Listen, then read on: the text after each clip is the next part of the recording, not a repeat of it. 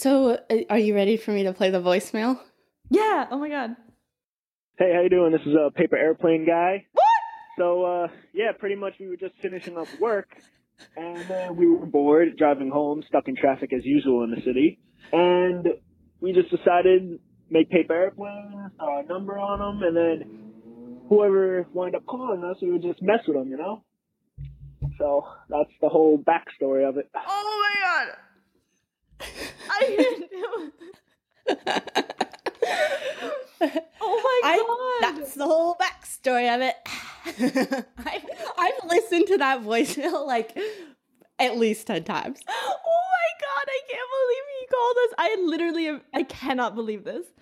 I'm really interested in this character because he's like our he's our only friend. Yeah, Mr. Airplay Guy, call back and like give us some more details, stories, fun times. This is the meat of the podcast. Wait, have you ever have you ever caught your have you ever caught your profile reflection in the mirror? Yeah. Yeah. Oh yeah. Yeah. Look like a grandma. Yeah. Yeah. This is gonna be disaster. Yeah. Yeah. Yo, yo. This shit feel like I won't ever make it home. Traffic's backed up, I got to get off of this road. Mm. Foot on the gas, I swear to God, I'm in my zone. You're listening to She's in Russia. I'm Smith. And I'm Lily. I wish you wouldn't like, you do this like, I'm Lily. I snort. yes. Why? I don't Do I know. take it? Is it like me inhaling? Am I going like? yeah, it's you inhaling, but in like a way where your throat gets in the way of the air.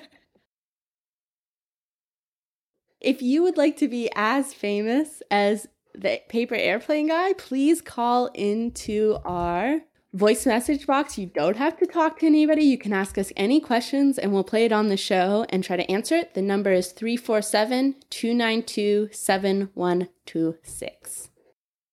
So, oh yeah. So this episode, we are doing a little a new experiment format. We were gonna do a variety show of people, recordings of various people from various backgrounds talking about Russia.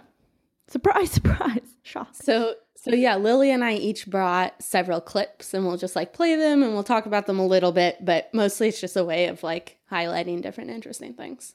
Yeah, and we don't actually know what the other person brought, so we're hoping we're gonna get like a smattering of like different y so surprise as a smattering of different like you know contexts like not only political but we'll see I thought we would flip flop back and forth so it's not like here's all my stuff, here's all your stuff.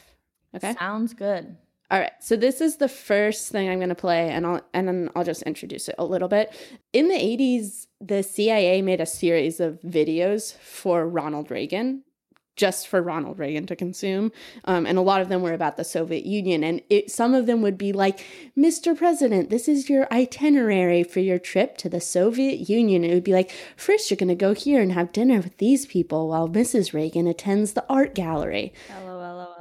And this one is about how Soviet propaganda portrays American politics and the capitalist system. This is the longest one. I think it's about nine minutes.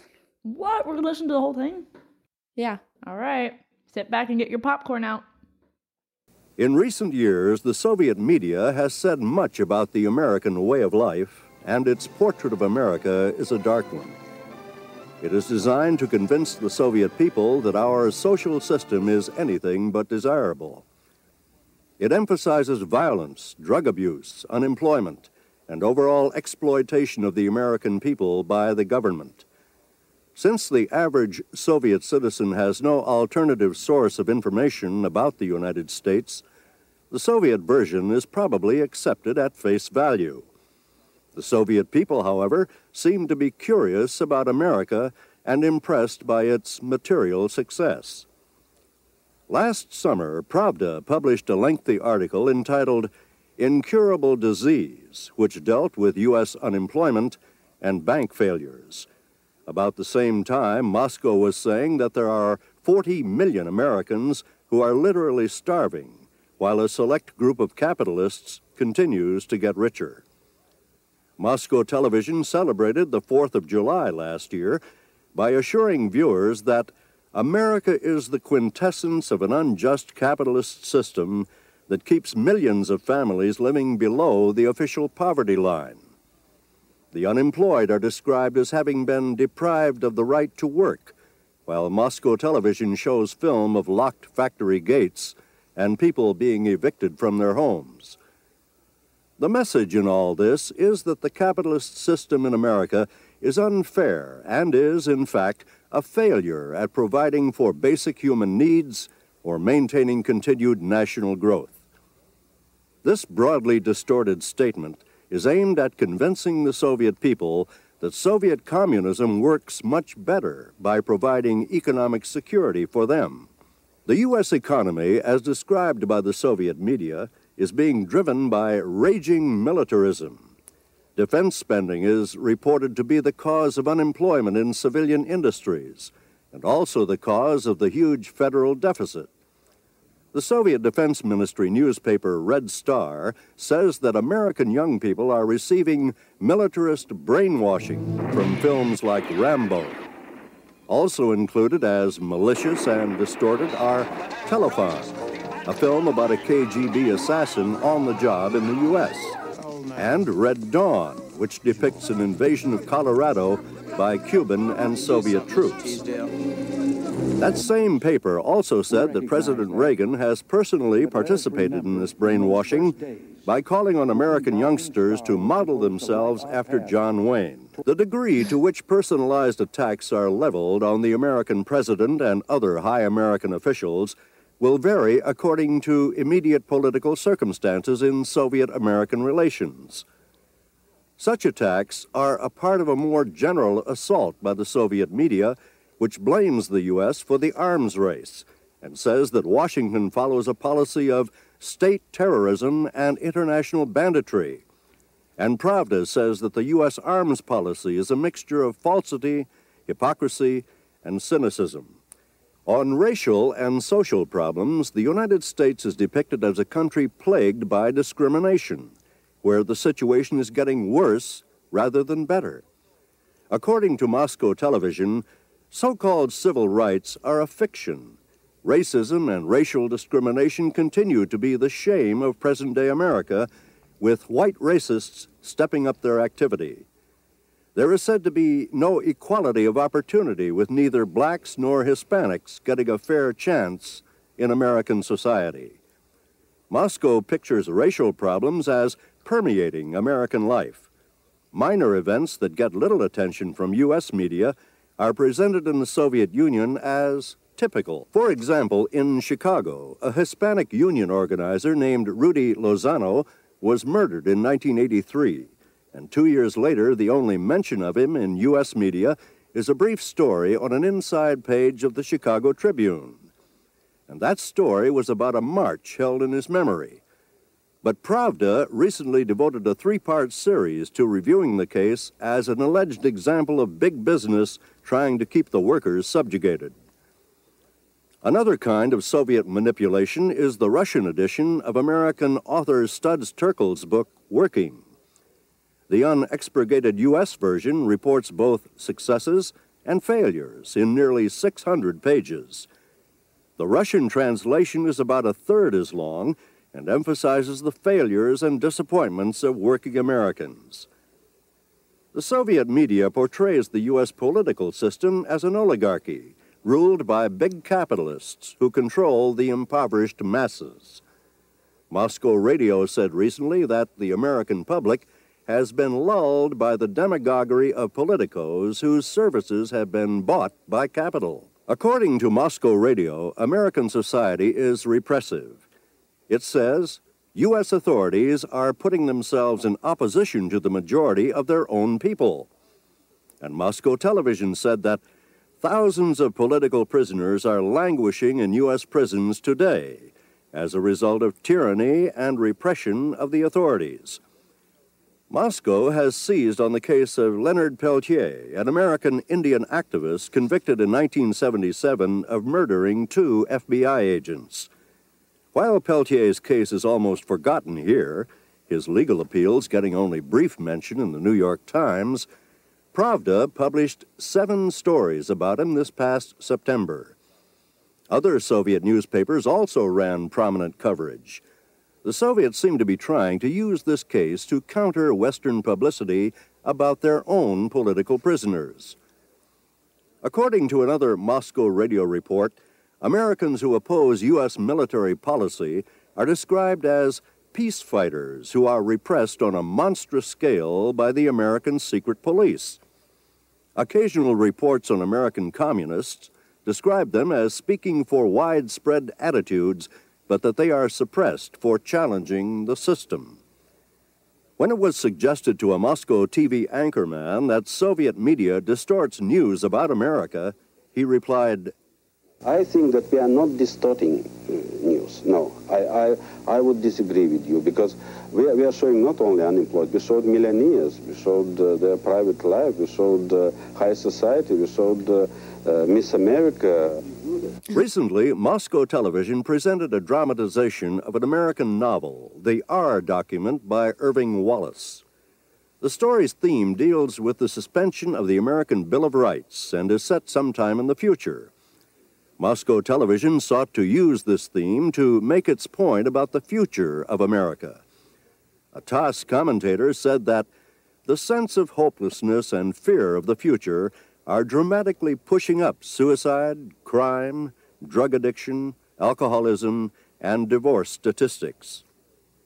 In the final scenes of the famous story The Picture of Dorian Gray, the portrait takes on an ugly, even hideous appearance and the Soviet media seems bent on portraying to the Soviet people a similar vision of America. A similar vision. I like how he uses the fact that certain events are no longer being talked about in American media as like a signal that they're not important anymore. For instance, this murder that we completely forgot about and don't care about anymore, they care about in the Soviet Union. Wait, what what do you mean? Yeah. And well, he's like the implication there is like, oh, well, because American media has stopped talking about it, therefore to talk about it is like propagandistic rather than like maybe actually paying attention to something that is important. Not to say that this isn't like Soviet propaganda to like zero in on specific instances of like, you know, labor unionizers being murdered or whatever, but th- though it does have like a very um objective tone, the setup of this is like the base correctness is is American media portrayal. Right. No, no, no. Of course, it's ridiculous. Wait, what year is that from? Mm, sometime, sometime in the eighties. I would assume the early eighties. I would say that that tactic is still being used now by mainstream Russian media of like picking out, singling out like kind of random stories that portray chaos and violence, etc., from the US and like focusing on them in a way that doesn't really make like not necessarily like writing about them more, but just like even reporting on them when like why are you reporting on them when it's like a but sometimes it might make sense too right and like this he he talks he talks about like less specific instances also this narrator he also talks about like how soviet media was like portraying America as an oligarchy in which extremely rich capitalists suppress the working class and many people are living below the poverty line and like that's not wrong. Right, right, right. And like yeah, this is right. You're right. The premise the premise of this narrator's the premise of the of the video is like but we're doing everything right over here. Yeah. What the heck? And like, this is how they portray it. Like how laughable is it that they think that there are political prisoners languishing in prisons? It's like, yeah, there are. Still. Yeah. They say they're languish. I know. Yeah, that, that that's uh, yeah. But that kind of voice is also just like funny to listen to it's just so it's so funny to me like when i came across this like trove on youtube of all these videos that the cia made for reagan and some of them like address him directly like mr president you'll fly in at 3.48 p.m um, and it's just so absurd to me because we never talked about this but there's that documentary that i recommend everybody go and watch called the reagan show that talks about reagan's relationship to media and how he was the first president to really harness the media in a specifically like performant way. And it's just funny to me like oh yeah he was a movie star he liked performing but he also his favorite way of consuming information was via movies and he had the cia make movies for him That's such a good gem. I didn't know about that at all.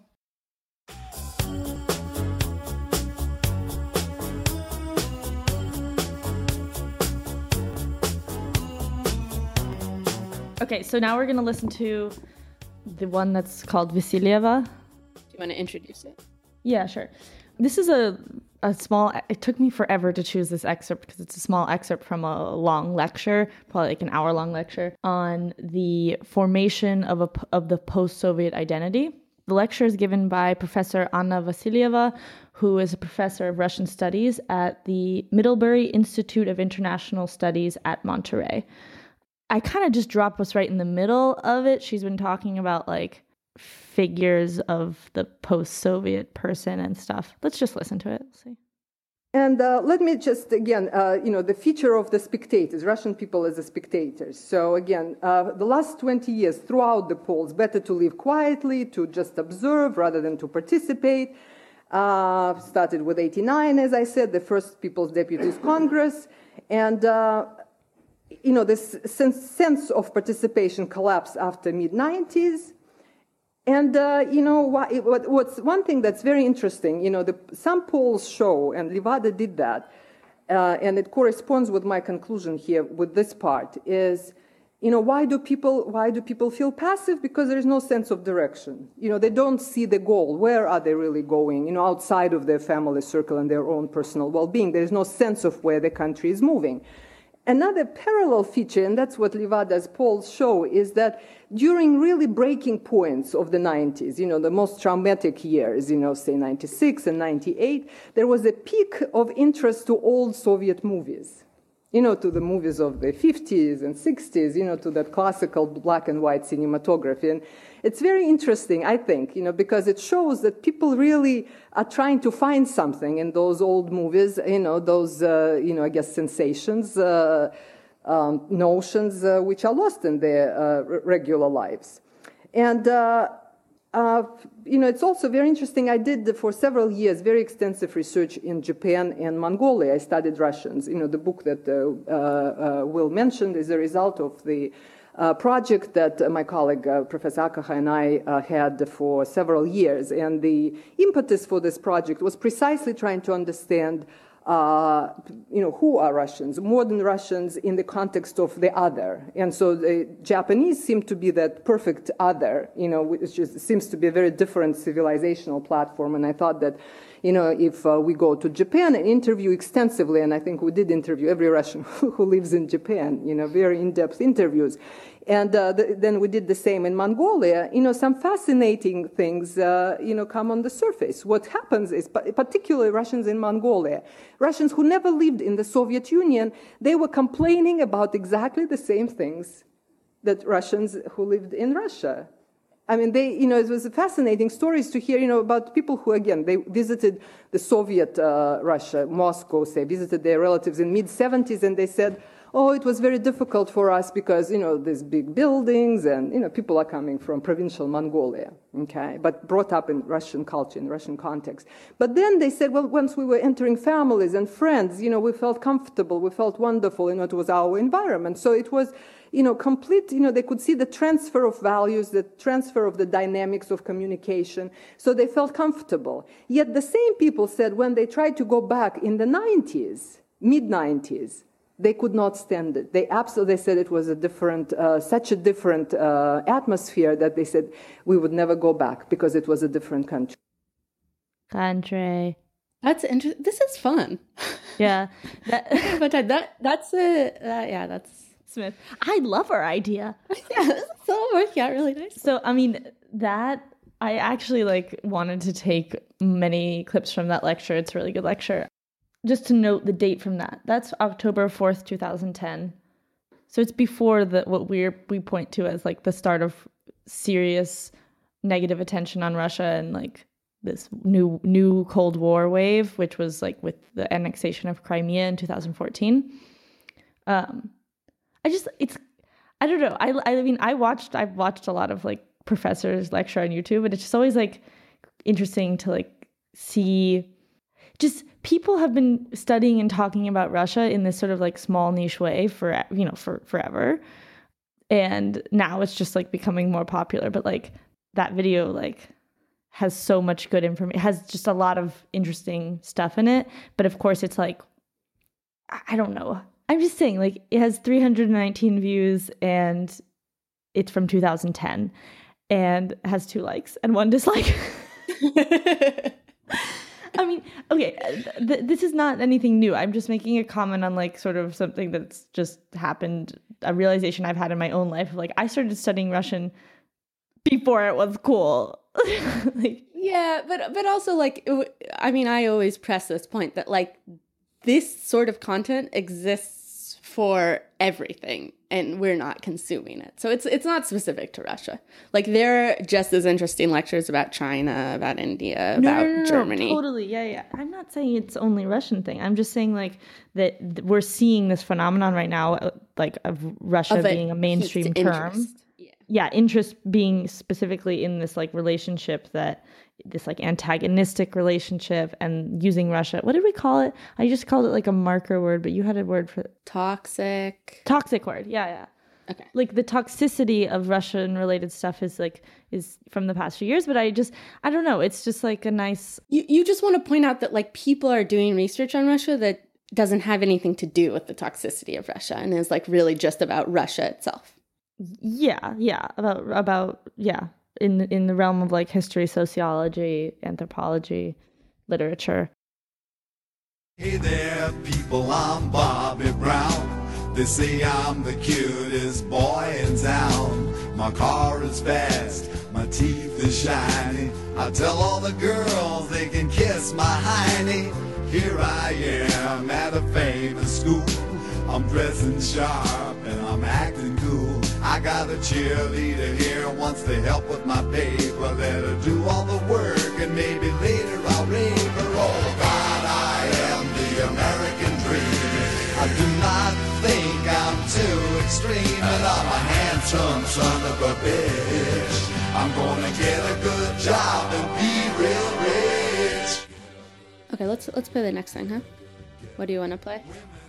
so this is from the this is a clip from the third presidential debate from october 19th 2016 yeah it's like kind of traumatic to listen to but i feel like it's important because it already feels dated. Or like not even dated just like i can't believe that that was that that happened kind of. You know there's like a trauma there. And also it's not like the rhetoric is that different from the rhetoric now but it's interesting to hear hillary well you'll hear the rhetoric and compare it to now because this is from again like fall 2016 so um a year ago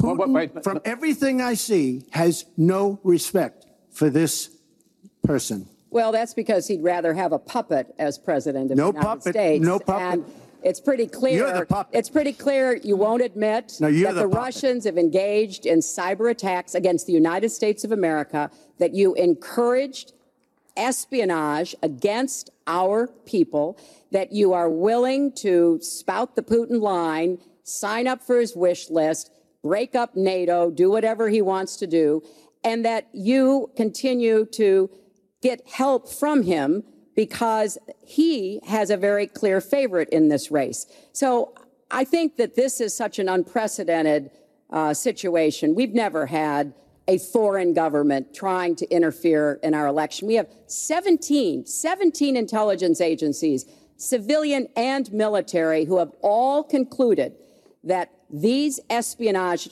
attacks, these cyber attacks, come from the highest levels of the Kremlin and they are designed to influence our election.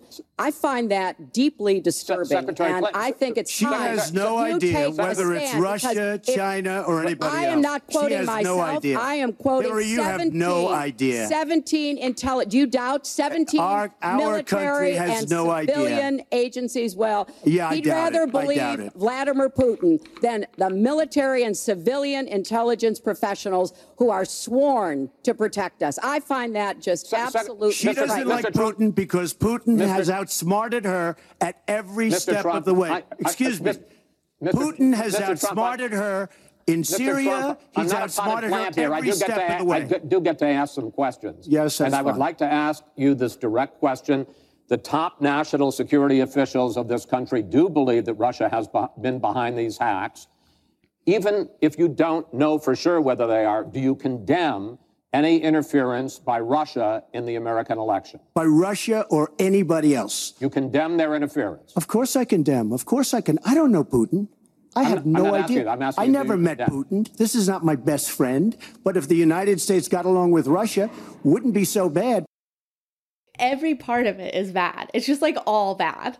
Isn't that so intense though? Like It's sad to listen to because like Trump is now president. It's sad to listen to because Hillary's just like really going on the gung ho anti Russian train. I mean, the the thing that it reminds me of that maybe we've referenced before is like a lot of the times what we've been focusing on is like, oh, and this is like Masha Gessen's thing is like, oh, the Russia gate or whatever is a good excuse to explain why the Democrats had like this massive election failure.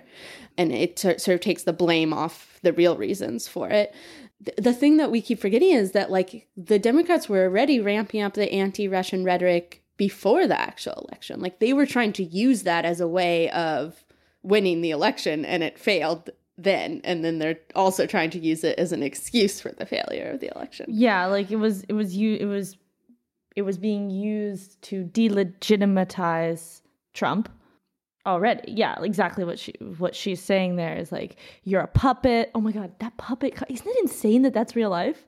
You're the puppet. You're the puppet. Like. these are two adults who are ostensibly these are two adults who are competing with each other to run the United States of America. Like, like you're the puppet. No, you are. It's like, what are you doing? It's upsetting. I always think. I think. When, I remember when I watched the debates, like well, I would always cringe when Hillary, like, use the, the sort of like a- acridity. What is it called? Acridity? Yeah, that's what I'm saying, but I think it's not used to spe- to talk about speech. In any case, the bitingness with which she u- which she pronounces the word the words Russia, the Russians, Putin. It's it's very like on an emotional level, yeah, it makes me uncomfortable because it's so deeply rooted. Like I feel how deep this like hatred is. It, I'm not saying that she actually thinks that. It could just be like her the political rhetoric she's using, but there's just no room in the tone of her voice for nuance. you know, there's just no space for it. It's just like I hate this and what's happening and all I want to do is portray that it's bad and negative. Oh, that's really sad. It's it's really it's That really sucks. well but like here's the thing. We're talking about a debate, right? So it's not it's not even it's like if if politics is always like theatrical and performative, you know, when when it's being displayed, then the debates are like the epitome of that, right? Like the, most performative thing ever. And like, yeah, okay, that explain obviously like we all understand like this is a performance and you have to get your point across in like the most simplistic way. And like especially when you're up against somebody like Trump who's just gonna like out simpleton you at every turn, like you have to sort of be more simple and like get your point across in this emotional way versus an intellectual way. But there's still that responsibility there.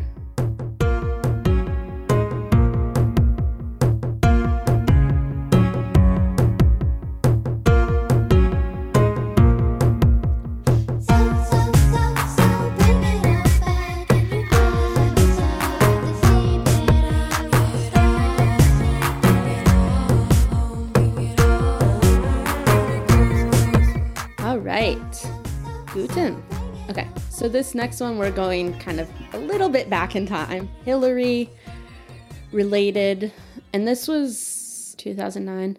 The year Bitcoin was created. Wait, really? Yeah, Bitcoin first came out was first created in 2009. What a little babe. There was a period before the Crimea annexation and a series of other events that deteriorated Russian American relations in the past decade. Um, and, and right events. unfortunate events.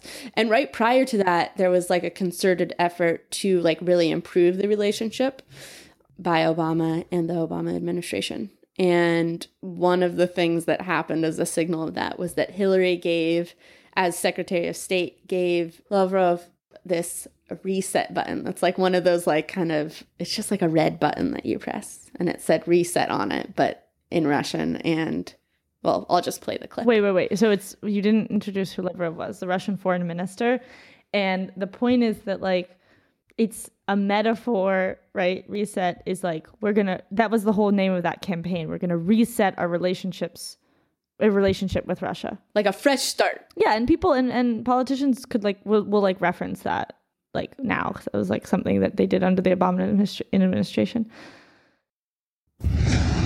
I wanted to uh, present you, which represents what President Obama and Vice President Biden and I have been saying. And that is, we want to reset our relationship. And so we will do it together.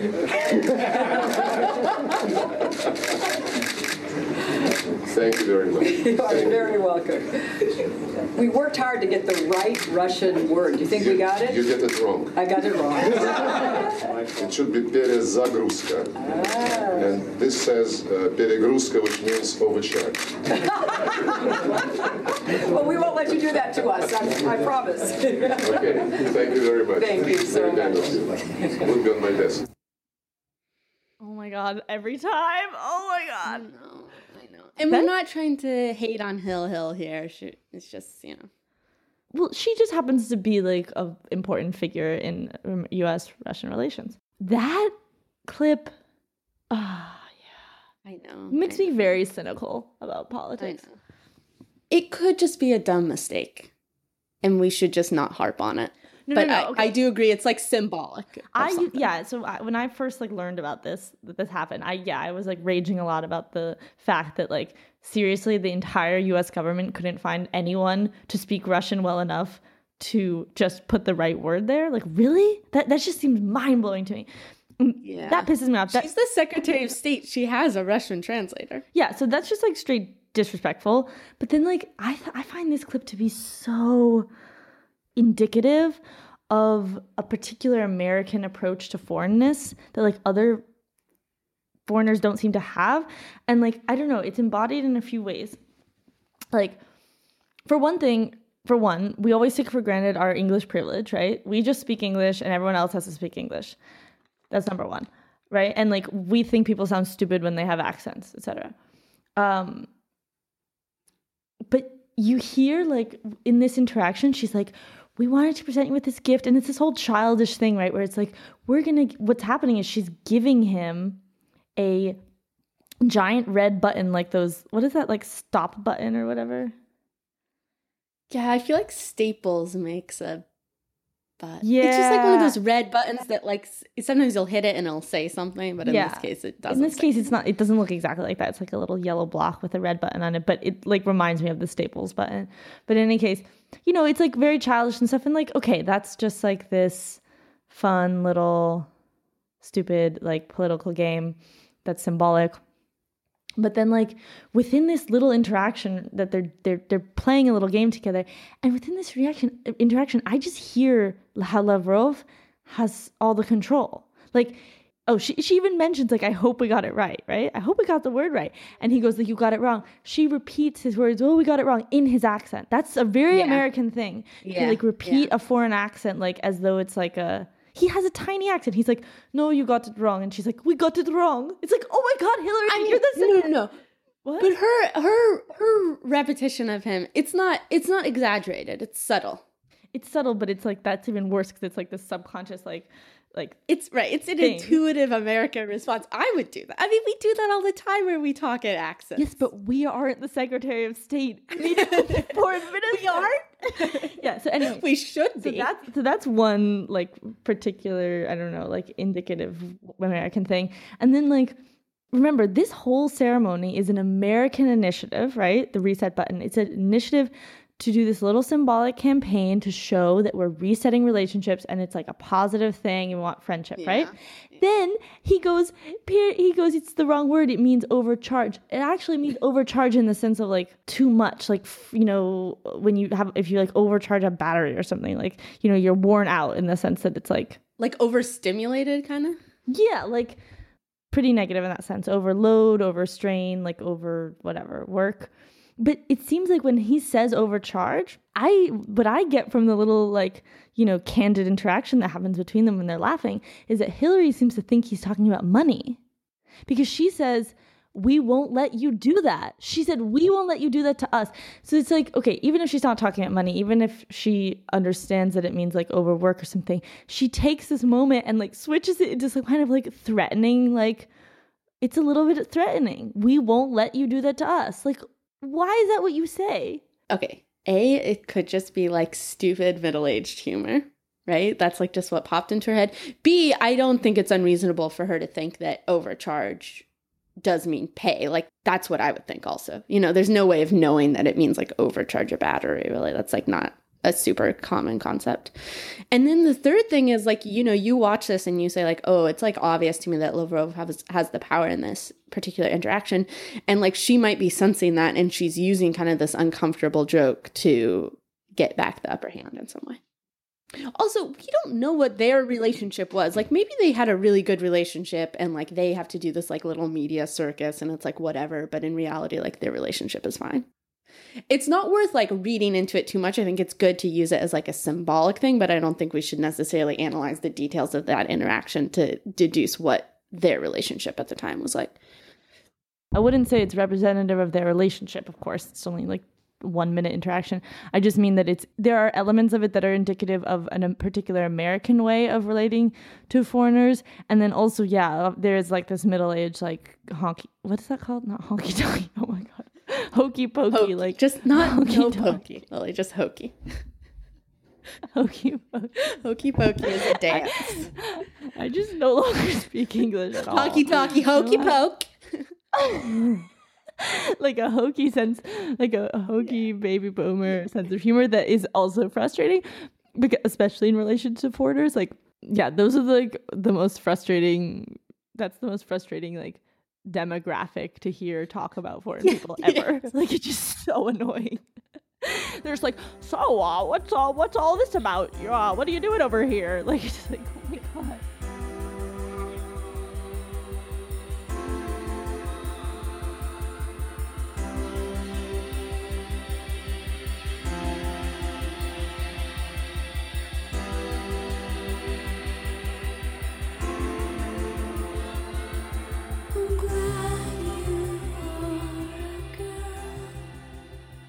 All right, let's move on from this clip. Yeah, so this clip is a speech given by the former U.S. ambassador to the UN, Samantha Power. Uh, she was ambassador under Obama. And the speech is from January of this year, January 18th, 2017. It was her final major speech of her of her tenure. We're going to play the whole thing of what I found, but I'm kind of surprised if it's this short. I will comment on it after. Under President Obama's leadership, we have shown our commitment to investing in and abiding by the rules based international order.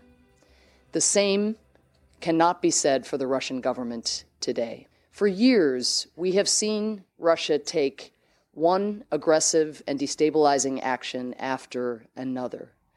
We saw it in March 2014, not long after mass peaceful protests in Ukraine brought to power a government that favored closer ties with Europe, when Russia dispatched its soldiers to the Ukrainian peninsula of Crimea.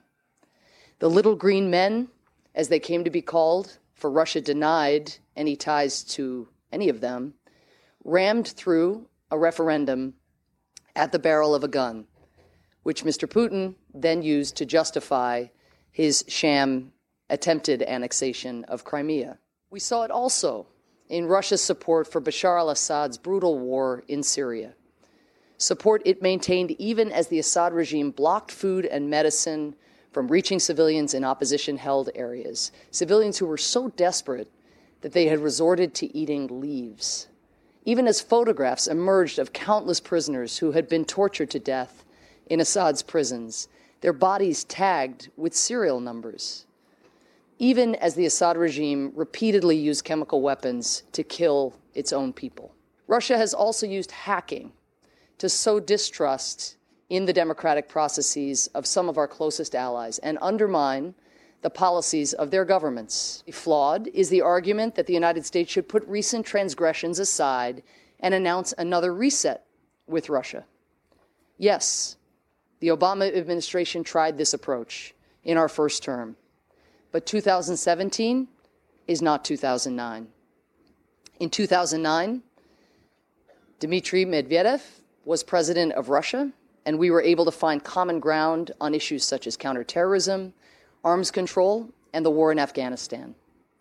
More important, in 2009, Russia was not occupying Crimea, fueling an ongoing conflict in eastern Ukraine, and bombing hospitals and first responders in Syria. Nor, most importantly, had Russia interfered directly in the U.S. election. The word that she's trying to say there is election.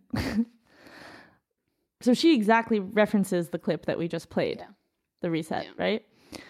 She's like making it real clear like 2009 is not 2017. And she kind of lays out the landscape for what Cold War II is.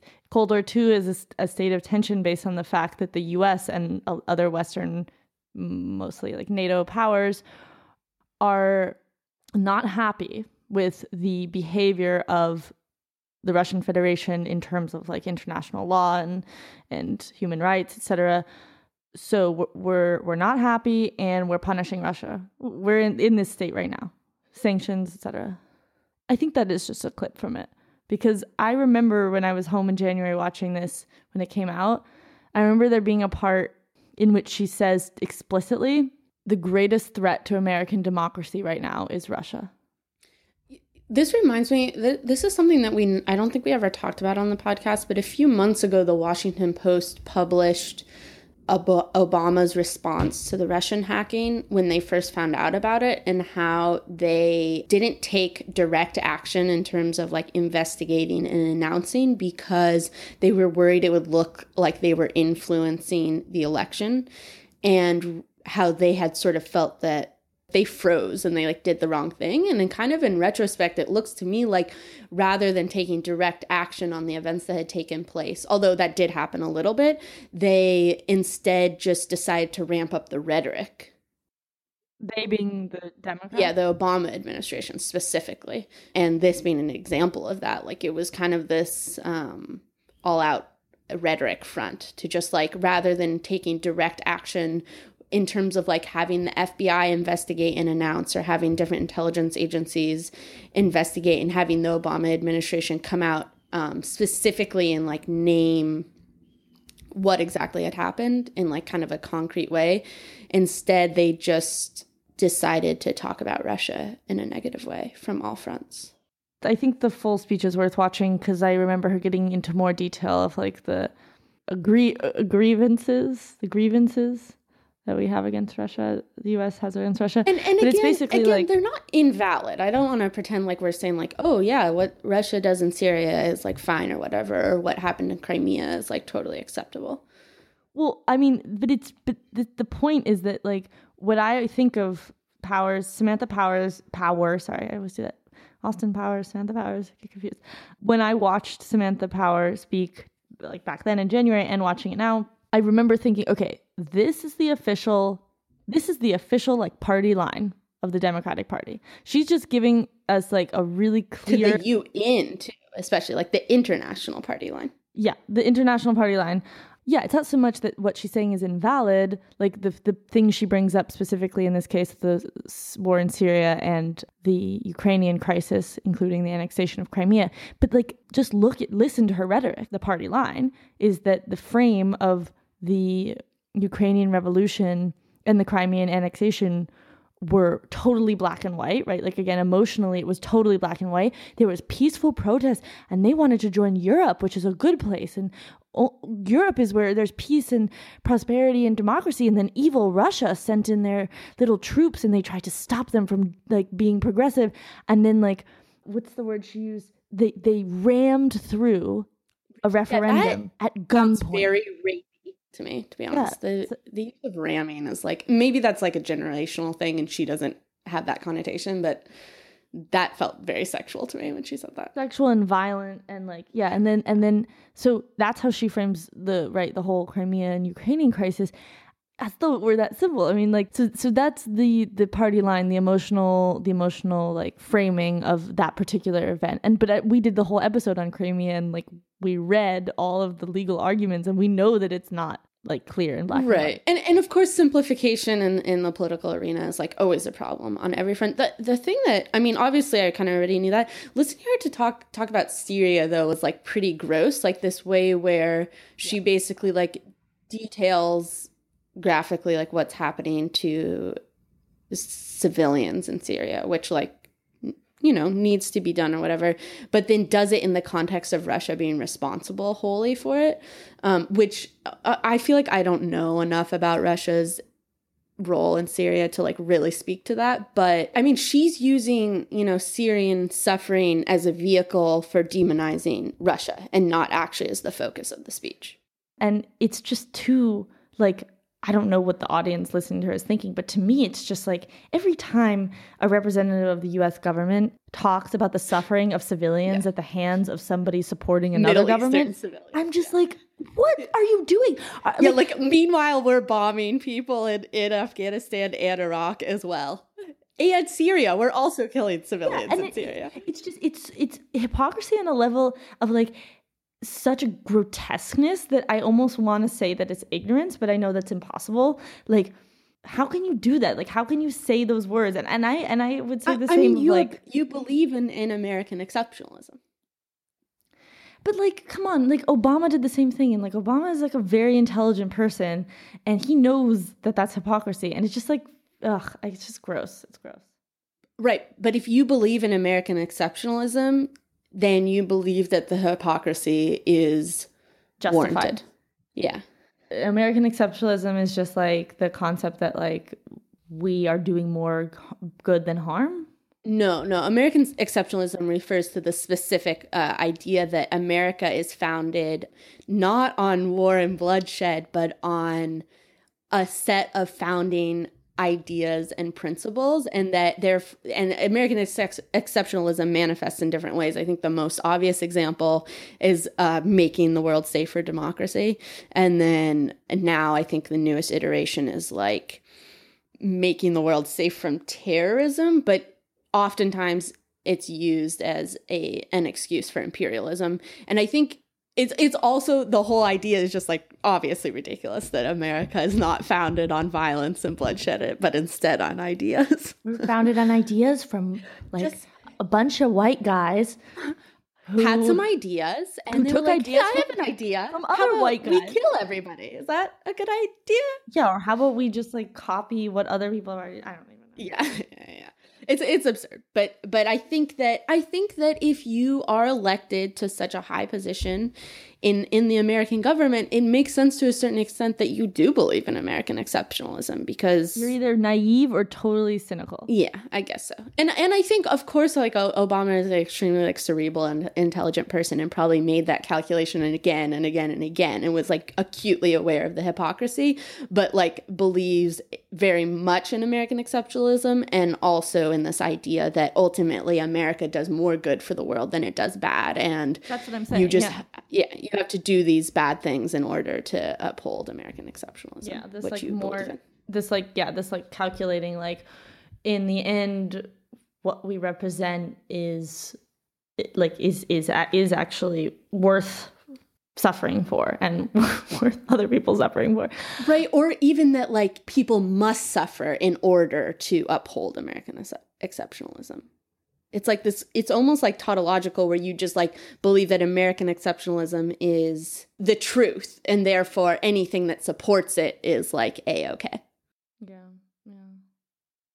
If we do another variety show soon, I'm going to try to find this clip because I Power in this particular speech says something. She says about Russia being the greatest threat, and she also says something about needing more communication with a real Russia. And I remember when I heard this, I remember being like, she's calling me to action, which is funny because yes, ma'am. Like I didn't, of course, like I felt really sort of like mostly upset by her speech, but then I remember also getting this like nugget of like motivation from it. I'll try to find it.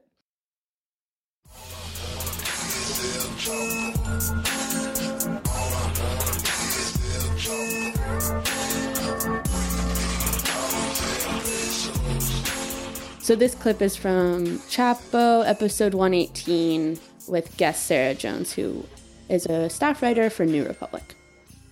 Personally, I think if Russia, you know, did hack the election and did take over the American government, I think that's hilarious. It's really funny. Honestly, imagine One like of the you know, greatest trolls of all time. yeah, imagine like Trump like prays to an altar of I don't know what they think Lenin or whatever. Uh, Putin, Putin. It's cute.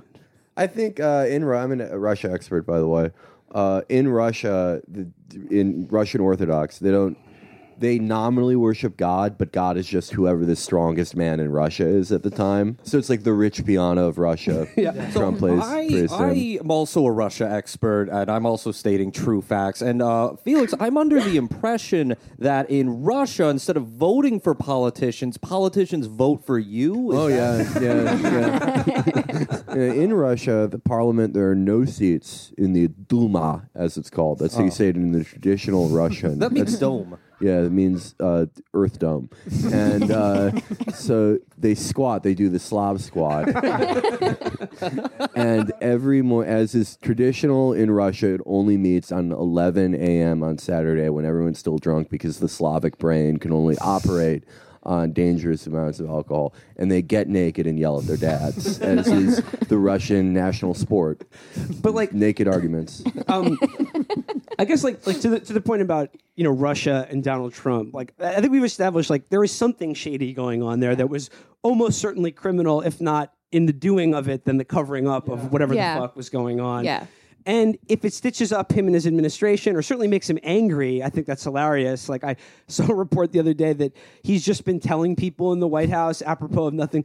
Uh, by the way, I'm not under investigation. Ladies, I'm normal. I had nothing to do with Columbine. like, like, like that. That to I me, don't feel no ways under investigation.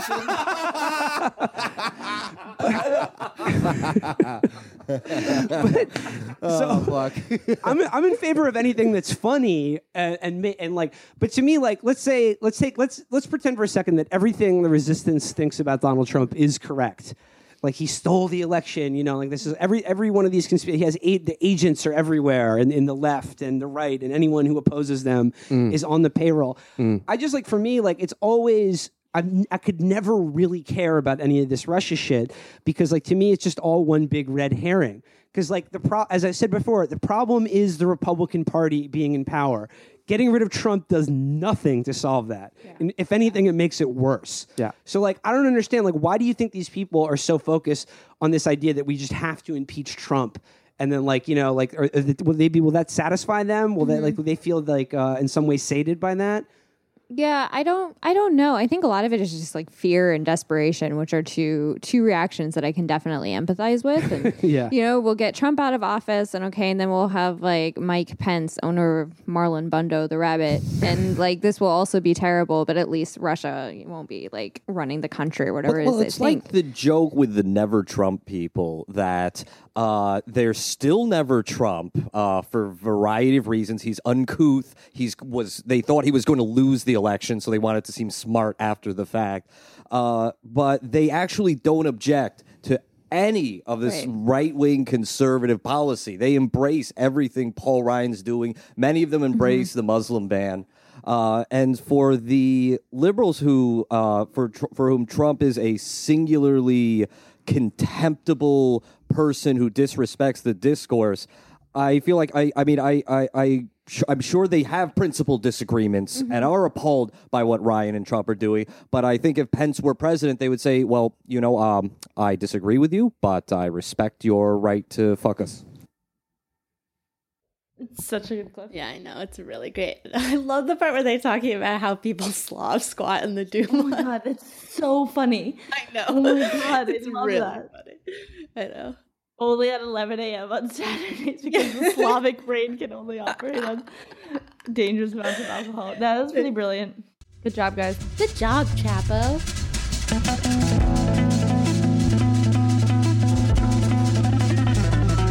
All right. So, do you want to introduce Posner? Yeah. This next clip is from a another lecture, fairly long, that's worth watching in full. This lecture is given by Vladimir Posner. And Vladimir Posner is a really interesting figure. I need to give a little background on him. Um, he was born in, I think, in France, but he also is Russian and lived in the States. So he has like, yeah, multiple multiple nationalities, but he speaks Russian, importantly. And in during the Soviet Union, from '79 until like the end of the Soviet Union, he was like the main American TV figure who was the spokesperson of the Soviet Union on American TV. He was living in America at the time, though. Yeah, and I think at one point he, yeah, he he did some important like exchange TV shows, you know, like in Soviet Union and in America. But I do know that at that time during his Soviet like again 79 on he, during his Soviet period, he was much more well known in the states than in the Soviet Union. The interesting twist is that now he's actually like he's back in Russia. He's a very well very well known, very well respected journalist, TV figure, but he now has his own talk show, like where he interviews people on Channel One, like on the main state channel. It doesn't necessarily mean it's propagandistic. No, and that's an important thing about to always know about like state TV. It's not like all state TV is like shit. This lecture, it's called "The Relationship Between U.S. and Russia." All the truth is that really what it's called? Every single truth laid out Doesn't make sense, in bullet like- point form. I think that's It's not what it's 28 called. hours long. I think what that's what the rando who uploaded onto YouTube named it. In any case, it's it's an hour long, so like again, as something worth watching that we'll post a link to. But now I'm just gonna play a few minutes. You are? Okay, go ahead. Shut up. We're gonna play. A few, yeah, that could have been totally smooth. Like I'm gonna play it. Like All then right, people I'll think cut- that I actually do out. something. I'll cut it out. I'll cut it out. Yeah, you won't. I know you won't. I know. I won't. Of course you could. won't. I could cut it out because I have all the control over the sound because I'm the sound master.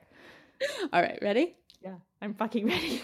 I think it's important to understand that once upon a time, many, many centuries ago, Russia was part of Europe, and Russian princesses married French princes and kings, and there was this, uh, there was an exchange between the peoples of, of Russia and, and what would now be called Western Europe. But that lasted only until the Tartar invasion, which began in the late 12th century, and then for 300 years, Russia was cut off from the rest of the world completely. In fact, if there ever was a real Iron Curtain, that's when it existed. It disappeared off the face of what was then the earth. And then 300 years later, when finally Russia liberated itself, threw off the, uh, the Tartar yoke, and traders from uh, Great Britain, France, and so on started coming to Russia, they found a country that they completely um, could not understand. Everything was different from what they were used to. It was a, a different country. Um, people looked the same, but acted differently. And that view, to a certain extent, still exists. I have a friend who says if we look different, if our, say, if we were polka dotted or striped or of a different color, then the West would not expect us to be the same as them. But we look exactly like them, and therefore they say, Why aren't you like us? Well, it's because of a different, a very different history. But that goes way back to those times. And ever since then, Russia has been a kind of a, a mystery, sometimes threatening, sometimes not, but never fully accepted as in the family of nations, if you will, uh, by Europe and later on by the United States. I think it's important to understand when you talk about Russia and the United States, two countries that have pretty much determined the 20th century, to say the least. Uh, when you look at how different the two countries really are, there are people who say, oh, the Russians and the Americans are very alike. Nothing could be less true. They're not alike at all. Think about um, how America was born born as a democracy as a result of a war of independence and born on the basis of certain ideals expressed in documents such as the Declaration of Independence and the Bill of Rights and the Constitution at a time when in the world uh, there was no such country. There were kings and emperors and all of that, but this was the first modern democracy. And there was also something called the American Dream, which goes back when? Uh, back to a, back a long time The idea being that if you were an American, if you were born here, or if you came here, you could be whoever you wanted to be, provided you tried hard enough. And then you have Russia, a country that, first of all, had its own slaves, but of its own people, not imported, not brought over from Africa, for instance, but the people were turned into slaves. Um, and they lived as slaves until the beginning, well, until 1861, when they were freed. It was a country that had never known democracy. It was a country run by the czars. And there was a very short period of time between approximately the 1880s and the beginning of the 20th century when Russia began to develop a market economy, began to have certain, certain elements of democracy. And that didn't last very long because of the revolution of 1917 when the Bolsheviks came to power. There is nothing in common between Russia and the United States in that sense, or between Russians and Americans. The characters are very different, the mindsets are very different. Interestingly enough, there were relations between Tsarist Russia and the United States. In fact, the first ambassador to the court of Russia was a man by the name of John Adams, who became the fourth president of the United States. And one more ambassador, Buchanan, who was the 15th president. So there were these, there was a certain relationship, not a very close one, but there was one. But after the revolution, the United States no longer recognized the legitimacy of what was then called the Soviet Union. And that lasted for a long time until 1932, until, uh, until President Roosevelt came, was elected, and that was when the uh, Soviet Union was recognized by the United States. The relationship between the two countries was always one of suspicion, a certain tenseness, and then, of course, the Soviet system, which was a system um, basically against all kinds of what you would call private ownership, against what generally might be called capitalism, um, led to fear uh, of that country.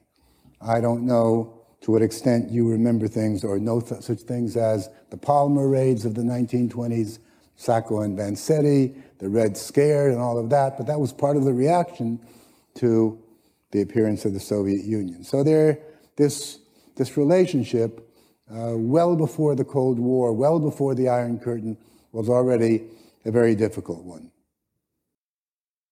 This is nitpicking, but I just want to briefly take umbrage with the fact that he kind of like, it, obviously there is a distinction, but he like uh, makes a distinction between the Atlantic slave trade and people and Rus- ethnic Russians enslaved in their own country as like a way kind of of saying like oh that creates a specific sort of trauma that wasn't present in America and I think that that's not true.